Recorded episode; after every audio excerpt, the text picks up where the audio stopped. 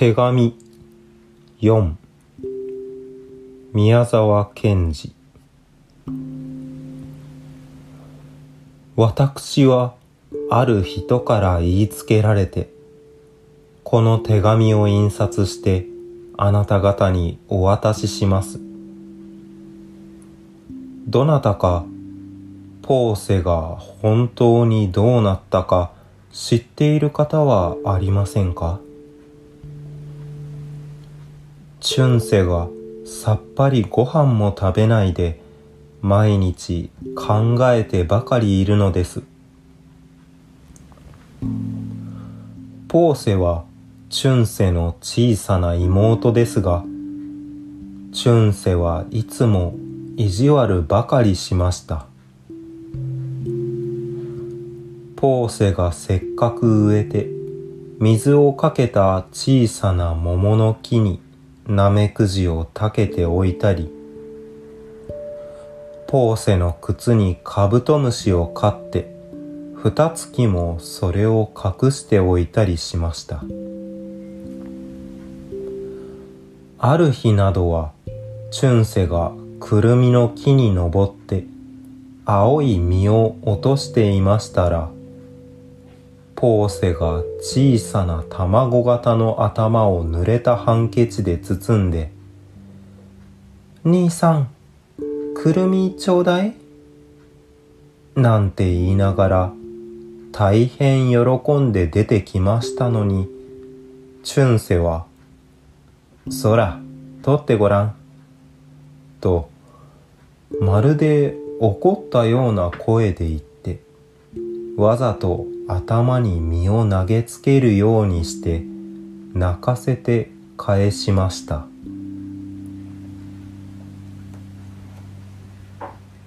ところがポーセは11月頃にわかに病気になったのです。おっかさんもひどく心配そうでした。チュンセが言ってみますとポーセの小さな唇はなんだか青くなって目ばかり大きく開いていっぱいに涙をためていました。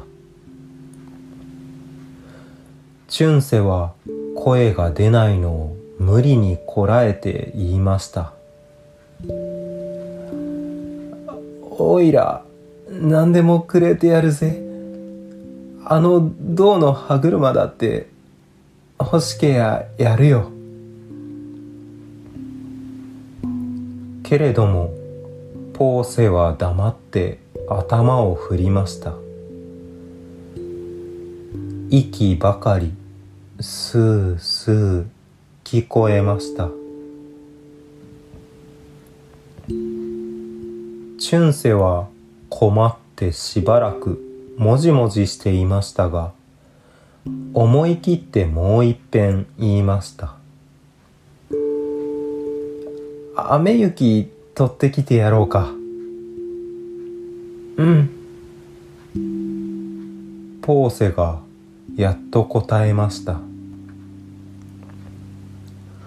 チュンセはまるで鉄砲玉のように表に飛び出しました。表は薄暗くてみぞれがびちょびちょ降っていました。チュンセは松の木の枝から雨雪を両手にいっぱい取ってきました。それからポーセの枕元に行って皿にそれを置きさじでポーセに食べさせました。ポーセはおいしそうにみさじばかり食べましたら急にぐたっとなって息をつかなくなりました。おっかさんが驚いて泣いてポーセの名を呼びながら一生懸命揺すぶりましたけれどもポーセの汗で湿った毛の頭はただ揺すぶられた通り動くだけでした。チュンセは原稿を目に当てて虎の子供のような声で泣きました。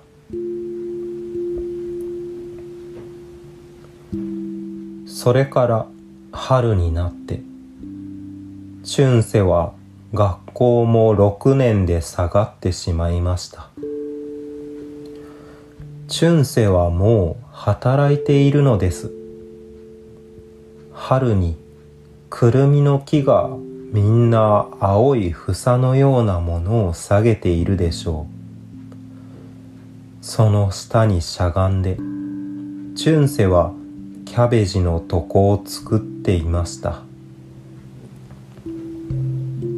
そしたら土の中から一匹の薄い緑色の小さなカエルがよろよろと張って出てきました。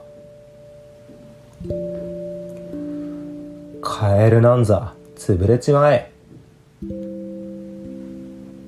ュンセは大きな角石でいきなりそれを叩きました。それから昼過ぎ枯れ草の中でチュンセがとろとろ休んでいましたらいつかチュンセはぼーっと黄色な野原のようなところを歩いてゆくように思いました。すると向こうにポーセが霜焼けのある小さな手で目をこすりながら立っていてぼんやりチュンセに言いました。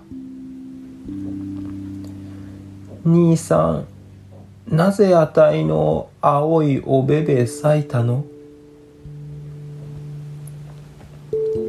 チュンセはびっくりして跳ね起きて一生懸命そこらを探したり考えたりしてみましたが何にもわからないのです。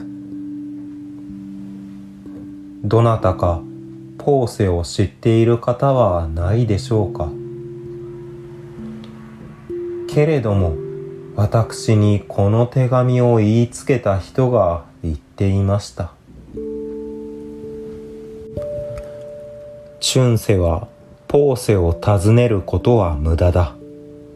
なぜならどんな子供でもまた畑で働いている人でも汽車の中でリンゴを食べている人でもまた歌う鳥や歌わない鳥青や黒やのあらゆる魚あらゆる獣もあらゆる虫もみんなみんな昔からのお互いの兄弟なのだから。チュンセがもしもポーセを本当にかわいそうに思うなら大きな勇気を出してすべての生き物の本当の幸福を探さなければいけない。それはナムサ・ダルマプフン・ダリ・カサスートラというものである。チュンセがもし勇気のある本当の男の子ならなぜまっしぐらにそれに向かって進まないか。それからこの人はまた言いました。チュンセはいい子供だ。